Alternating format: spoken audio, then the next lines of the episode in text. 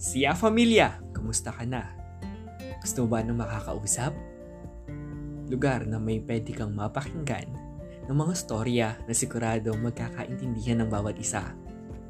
Punsod ng pandemya ay ang pagkakalayo ng bawat isa. Ngunit narito kami kasama ang Siafa Surin Council at ang bawat Siya Familia ang maghahatid sa iyo ng agapay, pagkalinga at pagyakap. Samahan mo kami sa ating tambayan sa mas malaya, ngunit may gabay na pagtsitsikahan, pagtatalakayan sa iba't ibang usapin para sa lahat. Narito, ang Chika, Usap, Chill. Isang malayang hayag para sa lahat.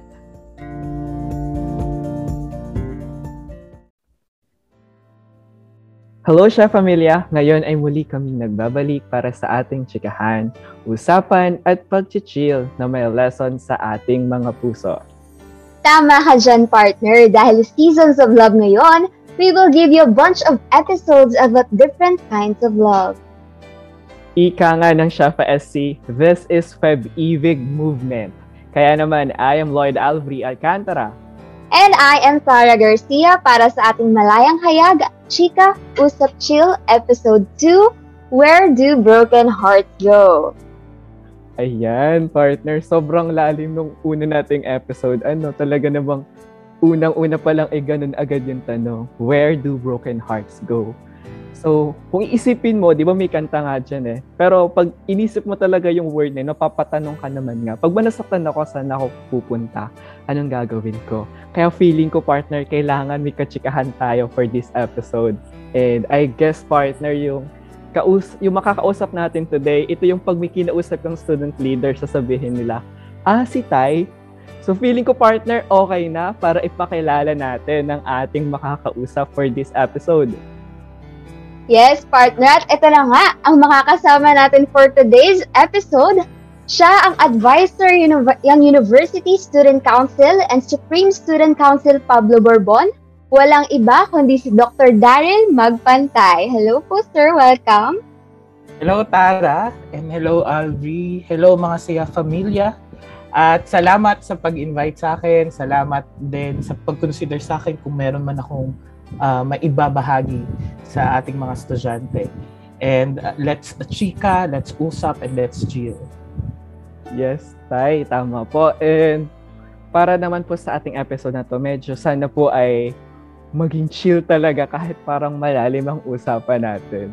Kaya oh, naman ha? po. I guess na feeling ko pwede na nating umpisahan. Ano po? Oo, partner. Start na natin yan. Yes po, mga question na pre-prepare namin. So, uunahin ko po na What was your first heartbreak like? Be it by a lover po, kung sa kaibigan, sa family member. Ano po yung naramdaman nyo? At ano po yung nangyari? Okay. So, for the information of everyone, una-una, wala, uh, hindi pa ako nanggaling sa isang romantic relationship. But, yeah, right. Uh, may mga broken heart uh, moments tayo na hindi naman romantically uh, sabi ko nga when when you uh, reminisce your first uh, broken heart uh, moment lagi sasabihin natin it will be uh, from a friend or from a family when we, when we are uh, a child. So technically talaga if I will recall it's more on the uh, the, the friend. Uh, 'di ba? Minsan yung simple nung bata tayo na pag kalaro natin sila, kalaro natin yung isang specific friend natin and biglang hindi na tayo kabate at iba na yung kabate. That's that's the first broken heart na naramdaman natin during the child. And I think that's reflect, replicate then in any relationship like uh, uh, romantic man yan, uh, family man yan. Siyempre, yung mga nakasanay na natin kasama, pag may iba ng kasama, that's our first heartbreak. Pero as a mature uh, person o yung nakapag-isip na, it's uh, I think it's from my best friend. Okay, kasi uh, during those times kasi, uh, syempre, pag best friend mo, lagi kayo magkasama and we, we, we, we are both single. So, pero syempre naman, dadating din yung, yung pagkakataon na yung best friend mo makakahanap ng special someone and it's normal uh, na ang first reaction or ang first na ginagawa mo is to compete as best friend is to compete with with the special someone. And uh, most of the time, aminin man natin na hindi, ang best friend yung hindi napipili. Okay? So that I think that's the first ano, that's the first heartbreak uh, na na-experience ko when I'm a mature person na or nakakapag-isip na.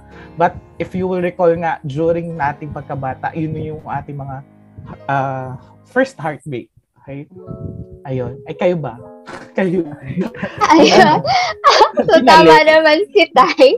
No, ang, ang sinasabi nating relationship or love ay hindi lang talaga umiikot pagdating sa mga romantic love. Meron din tayo sa friends, sa family, ganyan. At kahit anong forms of love, talagang papasok pa rin doon yung pagkakaroon ng trust, ng commitment, ayan, yung mga promises, whatsoever, ayun, di ba? Kahit sa ating mga mga selusan, kahit mga magkakaibigan, nagkakaroon pa rin ng kaunting selusan.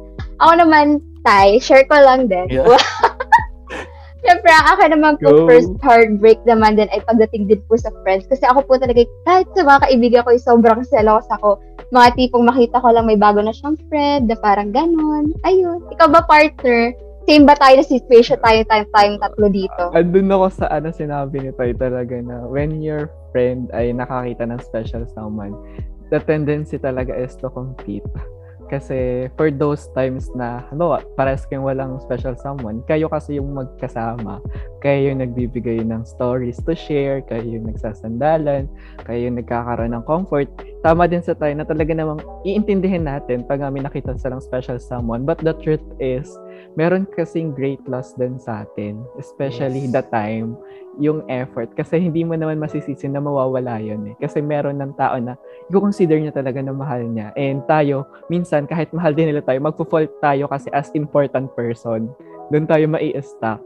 Then, ang kailangan, tayo talaga, sarili natin, ang first emotion talaga natin is to compete kasi we don't wanna lose the person hindi naman natin gustong awayin or magalit sa special someone. But ang gusto lang kasi talaga natin is to continuously na ma-feel nila na andun tayo sa tabi nila. That sometimes may tendency na may part talaga na may na-neglect, may naiiwan. Kaya ang hirap pero you'll end up talaga competing your investments na na feelings and bond with that friend. Kaya kahit sabihin man natin na maraming nagtatanong na nabubroken heart lang sila dahil sa mga nagiging jowa nila. Pero kalimitan talaga sa kaibigan eh. Yes. Doon talaga. Yun yung yun yung kalimitang heart broken tayo na hindi natin na re-recognize kasi feeling natin ang dapat lang i-recognize na heartbreak ay pag sa mga magjojowa. Ayun lang yung sa akin. And yun po, yeah. ang talagang masakit. Sabi nga, no, partner, parang mas masakit pa rin ang heartbreak pag naghiwalay kayo ng inyong best friend kaysa sa inyong jowa. Kasi yung best friend mo parang simula, minsan simula bata, nakakasama niyo yan, all the secrets and all, ayan, nakakashare niyo yan. So, iba pa rin kapag yung best friend mo ang napahiwalay sa'yo compared naman sa love, uh, romantic love. Pero I'm not saying na hindi masakit. Pero yeah. talag, iba pa rin yung timbang talaga kapag yung ang na-build yung bond ay friendship. Ayun. So, since nasa topic na, na naman tayo ng ating heartbreak, our next question naman tayo ay, uh, marami nagsasabi na love comes with pain. Pero meron din naman nagsasabi na love should not hurt. Ayun. So, what is your take on this? Alin po ang inyong stand dito sa dalawa? Oh, okay. Okay. So, siguro, uh, ako, I, I believe na ang love, ay, sabi nga nila, hindi ka uh, masasaktan kung hindi ka nagmahal. Na doon ako sa talagang kalakip ng pagmamahal ang pain. Siguro, ina-analyze ko on how they interpret that. Kasi, uh, sa tingin ko, yung, yung pain, uh, nagmumula siya sa decision. I mean, uh, sabi nila, ang love ay feelings, ang love ay decision. Pero I, I think both. It's a decision to invest your feelings. Kasi, so kung nag invest ka ng feelings mo uh, to someone, even it, a friend, a family, or a romantic one, talagang at times, being not perfect tayo mga humans, masasaktan natin isa't isa. May mga expectations tayo hindi mamimit. Okay? May mga uh, sacrifice tayo tayong gagawin. And uh, lagi ko nga sinasabi, uh, uh, ang pain at love, yan yung uh, foundation sa pagde-decide whether to stay or not in a relationship. Uh, sab tinatanong lagi, uh, may nagtatanong sa akin, uh, paano ba sasabihin na mag stay ka o hindi? Ang sa tingin ko kasi, you have to uh, weigh love and pain. Pag ang love ay mas matimbang pa rin sa pain, uh, mas mataming pa rin sa pain, kaya mo pa eh. Kaya mo pang lumaban, kaya mo pa magbigay ng chances, kaya mo pang ipagpatuloy. Okay? Kasi mas mahal mo kaysa sa nararamdaman sa pain.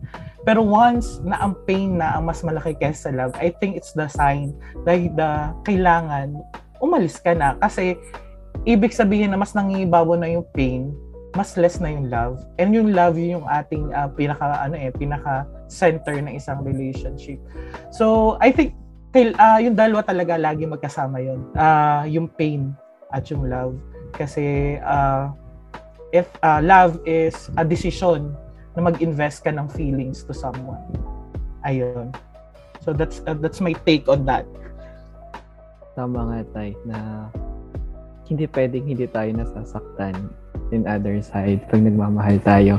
And yun doon yung kasi pag hindi tayo nasasaktan tapos pure love lang, if it doesn't allow ourselves to feel the pain, para na lang din natin sinasabi na pinipeke natin lahat eh. Kasi yes. once we love a person and once we decide na siya yung pipiliin natin, tapos nalaman ng tao na, ay, pinipili na kita. It means agad na nagbibigay na tayo ng affection and once we give our affection to that person, expected talaga na may expectations, may mga may mga iniisip na tayo na pwedeng mangyari, may part na susugal tayo kasi may mga past experience tayo, tapos at the end, mararanasan natin na may mag-fail. Pero yung huling tanong kasi talaga, kahit po sino at ang tinanungan ko, ito yung laging sinasabi sa akin, kada mag-share ako eh, yung huling tanong sa akin lagi, eh mahal mo pa ba? So, yun po para nagiging tanong ko lagi sa akin na, pag umuo ako, yung sabi lang nila sa akin na, oh, mahal mo pa pala eh. Then laban lang. Pag feeling mo, tulad po tayo na sinabi niyo na pag mas nasasaktan ka na, bakit pa nga ba tayo lalaban? Or I guess, siguro, doon tayo mag-umpisang magtanong and mag-reflect. Yun po sa akin. So, iba, diba, bibi- uh, ay pa tayo. Diba, uh, diba mas nakakatakot yung nasa isang relationship ka na hindi ka nakaramdam ng pain? Yes, tayo. diba? Oo. Parang anong meron? Tunay ba ito? So, yeah. I think yun. Ikaw ba, Tara? Ayun. Parang, yun nga, katulad ng mga sinabi niyo partner tayo, na para para sa akin eh, pain makes the love stronger. Kasi parang ang point of view ko na uh, when love should not hurt, it's more on, on the fairy tale side, on the hmm. fairy tale aspect. Tama. Para na-experience natin to when sa ating mga puppy love, crush crush, ganyan. Para sinabi, oh, pag nasasaktan ka, sabihin hindi yan tunay na pagmamahalan. For me, yun nga ang sinasabi, sabi nga din sa ano, movie na Second Chance ni Basha kay Popoy, it's when I love you more even when it hurts. Ayun. And also, um, sabi din sa ating mga scripture nga na love endures all wrongs, love uh, keeps no records of wrongs, love endures all pain. So, ayun, naniniwala ako na hanggat uh, nandun pa yung pagmamahal, you should keep going. Kasi yung pain na nandun, it's what it what's nurtured the relationship. Gaya kung paano binubuo ang, ang, diamond, ang gold, it all it was uh, lagi siya inapay ng mga pressure, heat, and all bago siya mag-turn into something wonderful. And for me, ganun din po yung sa uh, parang pagbuo na ating relationship, pag-establish na ating relationship. So for me, yun din po na love always comes with pain. And once na nagmahal tayo, once na nag-commit tayo, one should be ready for that pain. Ayun, partner. Ikaw umiyak. Oo, nga Hindi naman po tayo. Tama nga po yun. Kasi po, uh, nakita ko po siya talaga ito sa lolo ko. Kasi, di ba sabi, sabi mo, Tara, eh, di ba yung question ay love daw should not hurt. Pero that time, yung si Lola, nung, syempre matagal na sila ni Lolo. Tapos, yung Lola ko kasi namatay recently.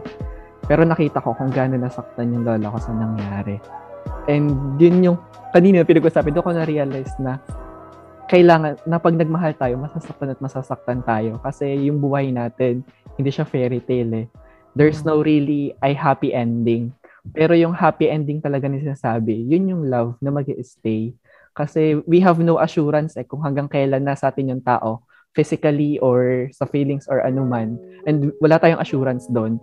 And yung pinaka-sure tayo, pag nawala sila sa kung anumang aspeto, masakit. And yun ang hindi po may iwasan. Ayun. Kaya yun po ang talagang iniisip ko na pag nagmamahal tayo, masasaktan tayo. Uh, it doesn't mean na ibig sabihin na masasaktan tayo kasi nakipag-break sa atin. Kasi yun na yung part ng pagmamahal natin. Kaya naman po, ang kadugsong po talaga nitong tanong ko ay How do you deal, Tay, with the heartbreak?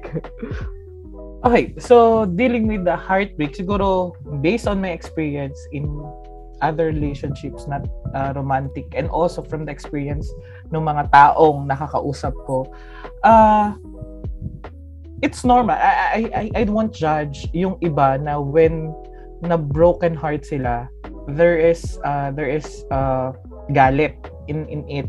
Pero the the thing is if i-deal mo yung broken heart, heart uh, pagiging broken mo, the first thing to do is to acknowledge. Uh, you have to acknowledge na uh, nasasaktan ka, you have to acknowledge na uh, may problema. Kasi when you are in, in denial stage, walang mangyayari eh. Uh, you will go back and you will go back masasaktan at masasaktan. Kumbaga yung uh, broken heart mo, mas madudurog pa pag hindi mo inacknowledge na may problema at may mali na with your relationship. And after acknowledging it, eh, you're you're on the process of moving on or uh, healing or fixing your broken heart. Uh, we should be reminded that this is a process. Hindi siya pwedeng the last the last. You have to dwell it, with it. Diba? Pag may nasisira tayong bagay, we feel sad with uh, minsan naiyak tayo. So ganoon din pag nasira yung bag ay isang bagay sa loob natin, sa sa loob ng pagkatao natin. Pag nasira yung puso natin, uh, we have to uh, dwell with it uh, at first, acknowledging, dwell with it. And the next thing to do is to uh, to fix it. Kasi uh, ang isang sira naman ang pwede mo lang gawin dyan, gawin, gam, uh, gawin doon is buuin mo or uh, ayusin mo. So, yung pag-ayos na yun depende on how you approach things. Pero, hindi siya maayos, hindi siya masisimulang ayusin kung hindi mo i-acknowledge muna na siya ay sira. Diba? Yun yung aking uh, take on that. Ayun. Noted po. Chara? Noted po talaga. Na, parang Ay, ano, eh, tinusok talaga dun sa sinabi na yun.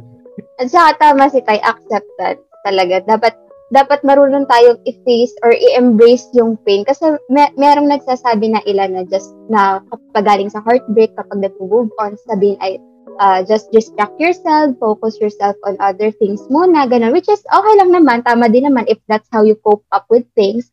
Pero syempre, iba pa rin yung, uh, sabi nga, ang lahat ng binabaon ay mas lalong lalago. So kapag hindi natin uh, in-embrace or in-entertain yung ating nararamdaman during that time, hindi natin, hmm, hindi natin siya uh, somehow mariresolve sa ating mga sarili.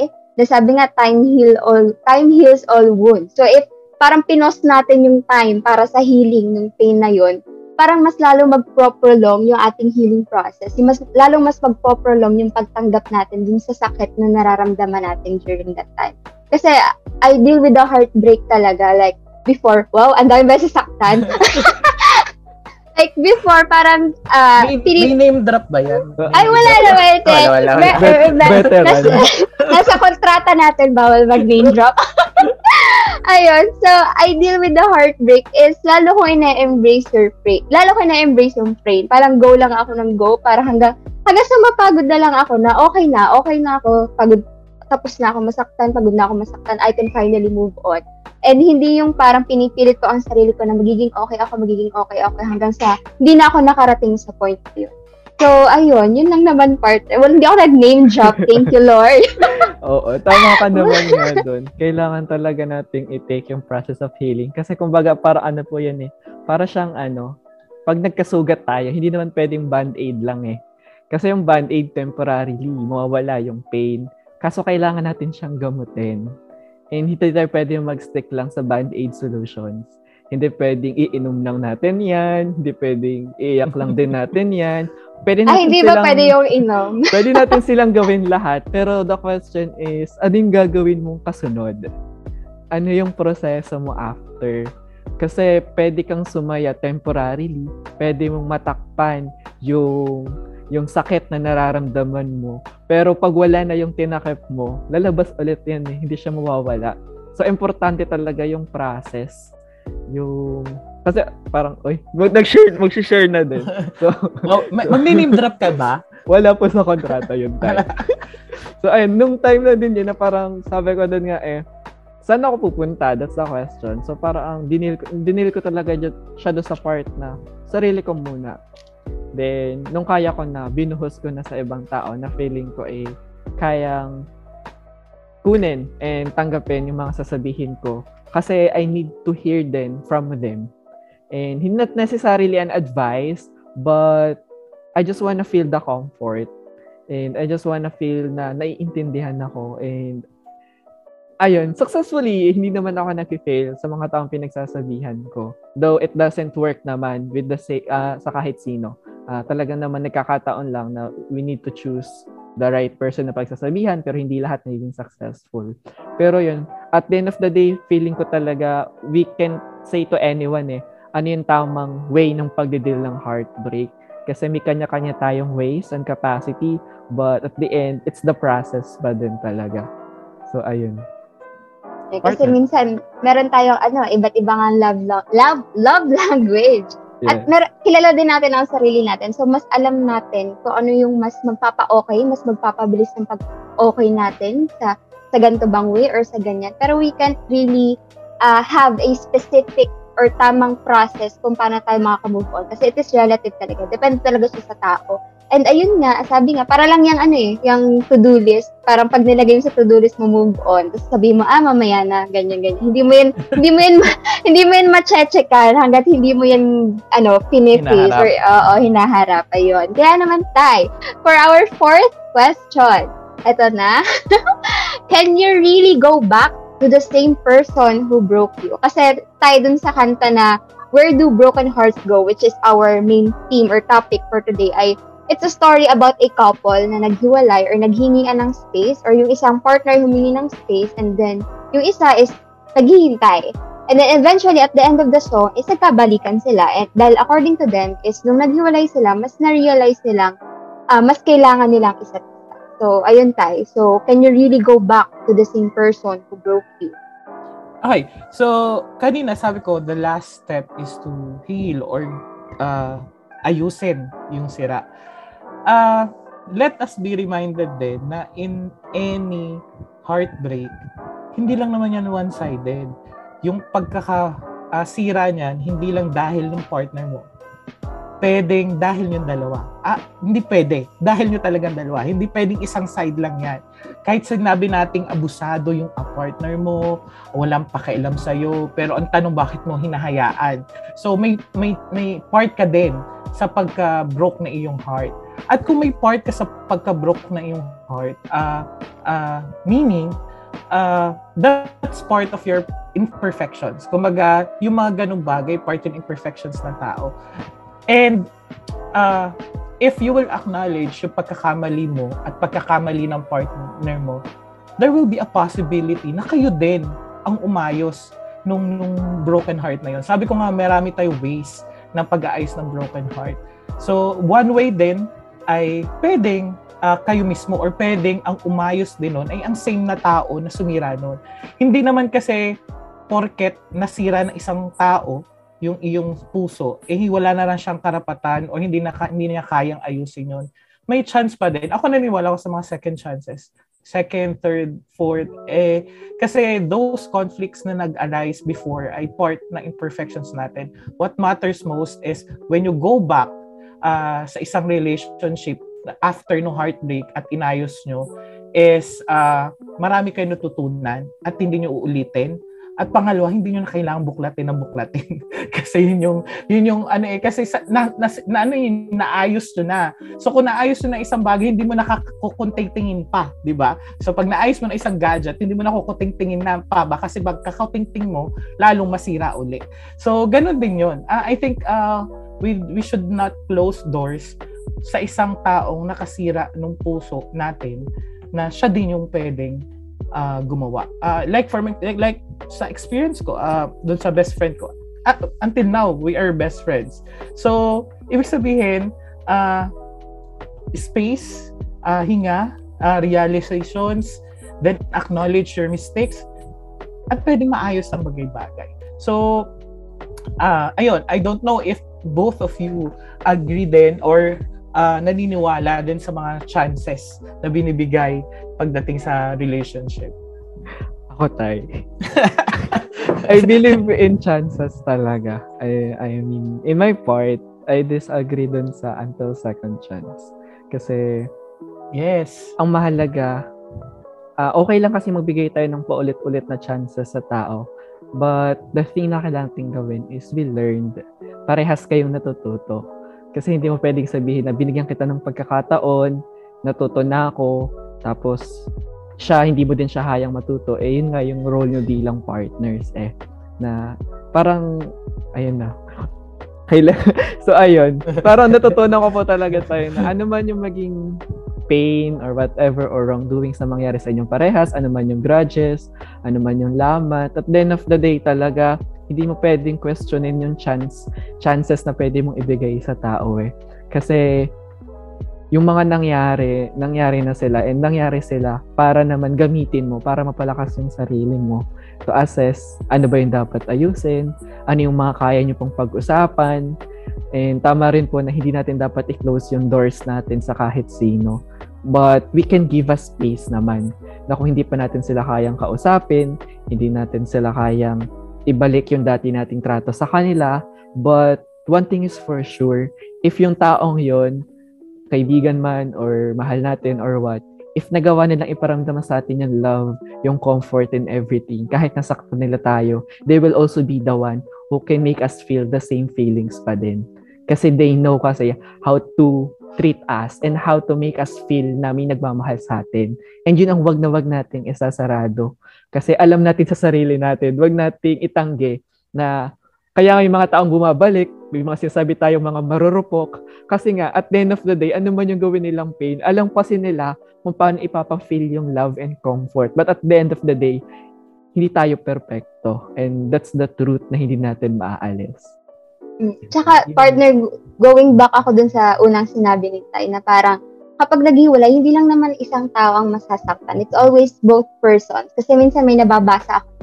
Ang mga taong nang iwan ba, kailangan din ba mag-move on? Ganon, di ba? May mga, lagi ang thinking lagi ang mag-move on is yung iniwan. So for me naman, it's, there's always two sides of the story. And merong, meron kayong parehong inambag kung bakit kayo, na, inambag talaga. Meron kayong parehong uh, re, dahilan or yun nga, inambag kung bakit kayo nag-lead sa, kung bakit nag-lead sa ganon ang inyong relationship. And yun nga, going, you talking about chances, ako naniniwala din ako tayo partner sa pagbibigay ng infinite na wow. infinite. infinite talaga. Samahan pala Infinite. ng ano, samahan ng marurupok ano. Infinite number of chances. Kasi sabi, Diyos ka nagpapataw, charo. Ayun, infinite infinite number of chances. Pero ang take ko naman is, if nakikita ko, if yung taong binigyan ko ng chance is somewhat uh, tinitake for granted yung chance na binigay ko. Like, for example, binigyan ko siya ng second chance. And wala man lang ako nakitang effort. Ako, per- ako personally, kung ako bibigyan ako ng chance, I will exert effort and make myself worth it for that chance. And if yung taong binigyan ko ng second chance is hindi ko nakitang nag-effort or hindi man lang, we're not meeting somewhere in the middle na kahit na-open na namin itong problem na ito, ganyan, and somehow yun at yun pa rin nag-arise, wala, parang hindi kami naalis sa point kung bakit kami naghiwalay, walang improvement, walang growth, then I, I'd stop giving chances. Pero syempre, hanggat mahal ko yung tao, hanggat nandun pa yung love, I will continue on giving chances. Kasi sabi nga, love conquers all wrongs, diba? And love should not keep uh, Yes. any records of wrongs. Ayun. Ikaw ba, partner? Pati ano, Mm. ah siguro, ah maidagdag ko lang. Kasi yung pagsasabi ng marupok, marupok, ah for me kasi those are standards sa environment natin. Pero if you will go deeper on that, yung pag- pagiging marupok at pagiging tanga na concept nila ha, concept ng taong nakapaligid, part yun ng love eh. Ah, love yun, yung yung ah, pagiging marupok, pagiging ah, tanga sa kanila, yun yun yun yung love. Kasi ang love naman, hindi standard ng tao yung susundin mo. It, love is love. Parang ito yon Kung feel mo pa, na, ah, kung namdam mo pa na mahal mo pa siya at bigyan mo, bibigyan mo chance, hindi yung pagiging marupok. That's love. Yes, tay, that's love talaga. At masaya ano, at may kumabong. Ayun naman po talaga, love din talaga siya. And sabi ko nga din tay, sa pag mga ganyang bagay, ah, hindi dapat tayong mag-conclude agad sa kung ano nangyaring pain and everything. Kasi ano eh, it's part of our commitment sa taong minahal natin at iniingatan natin. Kasi ngayon, uh, nami-misunderstood kasi yung concept ng commitment eh. Na kailangan pag committed ka, it's all the good things na magagawa mo. Pero for me kasi commitment is ano mang mangyari, dapat you stick to understand your situation, gaano man kabigat. Kasi ibig sabihin, kumakapit ka doon sa tao hanggat feeling mo at hanggat alam mo na kaya niyong bigyang linaw yung mangyayari sa inyong dalawa. Kasi pa nag-stick ka lang na uh, kapag nakagawa siya ng isang ganitong mali, ayaw ko na dun sa tao, maluloko siya, o ganyan-ganyan. Then, that's not, ano eh, hindi siya love na buong buo. Hindi siya matapang, hindi siya hindi siya handang-handa kasi pinaghandaan mo lang yung moment na maganda yung pwede niyang ibigay sa iyo, yung puro joy, pero hindi mo pala hinanda yung sarili mo sa possible na masaktan ka. So yun po, para sa akin talaga, deserve ng tao yung infinite chances. Kaya naman, syempre, madaming tao ang nagtatanong. Agree, agree tayo lahat din. Maraming nagtatanong nga, speaking of that. So, I'll be asking na din tayo na, ano po ba yung a-advise nyo dun sa mga tao na, especially the students, na talaga namang nasaktan sa kanilang mga lover and partners or sa friend or sa family member na feeling nila ay they are lost where would you advise their heart to go? Okay. So, actually, isa, y- isa yun sa possible na way or possible na path na patutunguhan pag ikay isang broken yung heart or broke na, na broke yung heart mo. Yun yung time na nagiging stone, ika nga nagiging bato na yung puso mo. And you feel nothing, wala kang nararamdaman na pagmahal from outside, outside yourself. So, uh, siguro, uh, yun yung kailangan i-conquer ng mga estudyante natin. Sana hindi tayo pupunta sa ganung part. Uh, pain, uh, broken, paging broken-hearted, uh, part yan ng investment mo ng feelings. Part yan ng pag expect mo bilang isang tao. So, uh, wag sana tayong pupunta sa point na ayaw na nating magmahal or ayaw na nating makaramdam magmahal. Kasi I think that's the the dark place of that uh, that story. Me uh, kumbaga ang paging broken heart, maganda siyang pagkwentuhan, maganda din uh, maganda siyang payuhan or maging siyang topic pero i-acknowledge din natin na may mga situations na ganun. May mga situation na yung pagiging broken hearted ay dinadala yung isang tao on the dark darker place.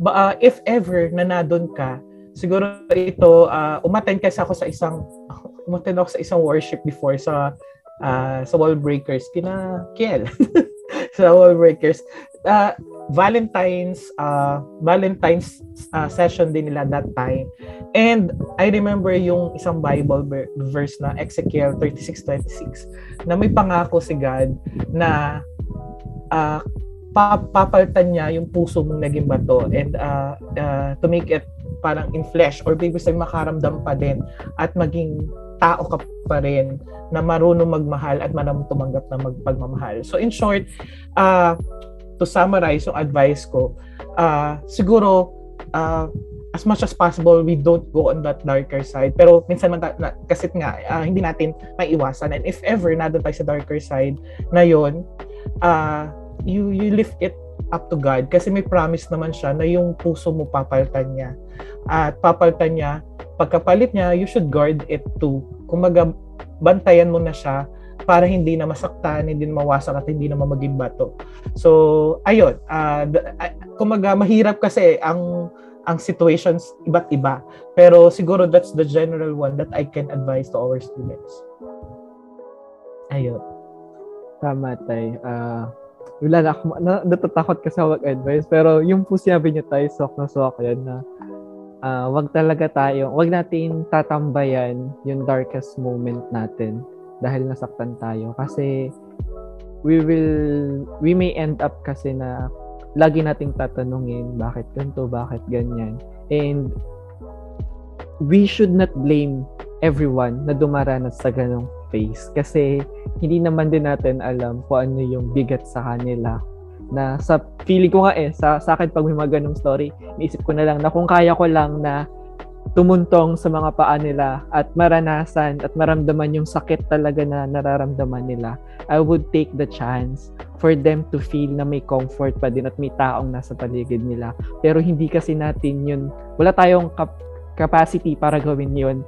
Kaya pag may mga pagkakataon like this, uh, we, ano, ako ang na-advise ko talaga, invis of advising, I just hug that person and I just stopping them, parang sign na, okay lang yan, kaya mo yan, eh, kaya mo yan hindi dahil kinaya ko or ng iba, kaya mo yan kasi may sarili kang kakayanan para kayanin yan. Ayun naman sa akin, yun lang sa akin tayo and partner. Sa'yo ba? Ayun, sa akin naman, ako Human talagang nakinig akong mabuti sa advice ni Tay. Chara. talagang dinamdam ko siya. Kulang lang mag-take notes pa, charot. Kulang lang mag-take notes pa ako. Sa akin naman is, yun nga, parang lahat sa, from the eh, from the start naman, parang lagi natin sinasabi na love is a choice. Parang choice natin magbigay ng multiple chances, choice natin kung tatanggapin natin pabalik ng tao, choice natin kung mag-stay, kung mag-stay pa tayo in the relationship. And for me, it's a risk that once, now once we fall in love, it's we should know that it's a risk that we should all be willing to take.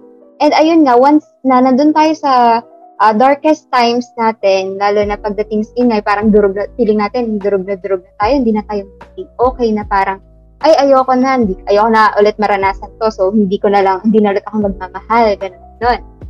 For me kasi eh, kasi marami nga nagsasabi na uh, sa sugal ng pag-ibig ay palaging talo, ganyan. So, parang nasabi ko yun before and my friend told me na, wag mong sabihin talo ka, ganun. Lalo pag sa pagmamahal, hindi ka dapat, hindi, basta nagmahal ka, panalo ka. Kahit nasaktan ka, panalo ka pa din. Kaya wag na mong sasabihin, talo ka, ayun. So, ano talagang tinatako yun sa akin na in love, one should never, one will not lose. Kasi as long as you love, you will win. Ayun, naman. Kaya naman, sir, for our last question, and of course, relate na relate to sa ating uh, topic or theme for today. For you, sir, where do broken hearts go? Okay. Uh, siguro in-expect ko na din maitatanong niya kasi yung topic natin. Pero uh, let's go back to basics. Uh, saan ba dinadala na sisira? Uh, siguro ang sagot ko dyan, uh, broken hearts ay napu- na pumupunta kung saan siya maayos uh, 'di ba lahat ng sira kailangan nating dalan, dalhin kung saan siya maayos. Yung pag-aayos noon depende yun sa tao. Pwedeng, sabi nga natin kanina, pwedeng sa same tao na sumira noon. Okay? Pwede siguro sa mga ibang taong kaibigan natin or nagmamahal sa atin. Pwedeng through service, service sa community and country possible yun kasi may mga kilala ko talaga nag nag-heal uh, through service kahit iba naman yung pinagmula ng pagiging broken nila. Pwede din sa service to God. And most importantly kailangan natin tandaan na pwedeng tayo din mismo ang umayos ng puso natin na wasak or broken. In short self-love. Minsan kasi yung self-love it will heal talaga kung ano man meron tayo ngayon. So ayun, uh, ang isang sira hindi pwedeng manatiling sira. Kailangan mo siyang ayusin at kailangan mong hanapin kung saan siya pwedeng maayos. So, yun. Yun yung sagot ko. Ayun. So, para sa akin, para sa akin napakaganda ng sinabi ni Tay. And going back, parang saan nga, yung question ni Tay, na saan nga ba pumupunta ang mga bagay na sisira? Ang sagot ko na, ang sagot ko doon is, syempre, dun sa kung kanino nagmula. And which is for me, ay kay God. Kasi si God ang nagbigay sa akin ng power para magmahal. Para magmahal. Si God ang nagbigay sa akin ng puso ko. So kung pag nasira, i-offer ko ito kay Lord. I will surrender everything to Him. Lord, ito, ito lahat ng sakit ko, ito lahat ng aking pain na ine-endure. Alam ko po na uh, binigyan niyo ako ng kapangyarihan magmahal. Alam ko pong tutulungan niyo po ako mag-heal. Sa lahat ng pinag-usapan natin, natutunan ko nga na love is indeed a huge risk malaking risk talaga siya. And it's different for uh, for all people, for each people. Meron, pwedeng ang mga nararanasan ko hindi nararanasan niya. So let's not compare ang ating situation sa ibang tao. Let's not invalidate na, oy, ganyan lang naman ang naranasan mo, yung akin niya, ganito, ganito. Oh, we, uh, we share a different limit sa ating sarili, yung ating mga kinakayang problem. And also, natutunan ko nga, syempre, ang tumatak din sa, talaga sa akin, yung giving multiple chance. Kasi ako, alam ko maraming tao, marami akong nagawang mali sa ibang tao, hindi lang sa uh, rom- uh, romantic relationships, sa mga friends, sa family, and yet, I believe na they've given me multiple of chances without me even knowing. So, who am I para hindi yun gawin para sa ibang tao? That's, that's my take on that. So, ba partner, anong inyong napulot for today? Tama. Uh, ako naman ang takeaways ko talaga dun sa buong chikahan talaga eh, pag nasaktan tayo, we should go home. And ano ba yung home natin? Gaya na sabi ni Tay, yung friends, yung service natin sa community, sa kung saan tayo gumagaan. Kasi yun naman yung definition ng home eh. Yung kung saan tayo sumasaya. And gaya mo nga, especially, sino ba si God? Siyempre si God. Siya yung home natin. Kaya, ayun, can, sa, sa usap na to, ang lalim niya kasi eh kung parang pag naisip mo yung praise na Where Do Broken Hearts Go, isip mo agad yung kanta eh. Tapos pag inisa-isa mo na siya, hindi mo talaga siya masagot. Tapos, pero nung nagchikahan tayo, parang, okay, ang dami niyang pinanggagalingan. So, feeling ko, it serves the purpose talaga kung ano yung kayang ibigay ng communication. Kasi, na na-assess natin. And I'm so thankful with this ano, chikahan kasi na-realize ko talaga na deserve natin ang multiple chances and we have no right to limit those things kasi hin- wala tayong kapasidad na pigilan ang bawat sino man, wala rin tayong control sa nararamdaman nila and yung pinaka-last, wala tayo sa pinagdaraanan nila. Nandun lang tayo sa tabi nila. And let's do our part na maiparamdam sa kanila na nasa tabi nila tayo. Ayun sa akin, partner. Ayun.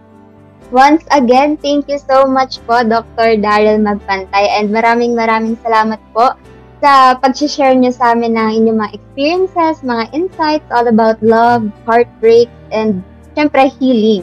And I hope sa ating pong mga viewers, listeners ay nakarelate din sa ating tonight and nakapulot na ating munting aral para sa ating mga puso.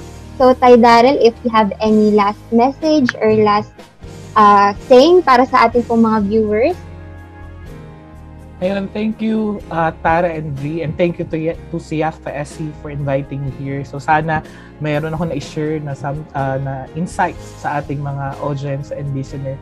So uh, short message lang, spread love kasi it will make our world happy and contented.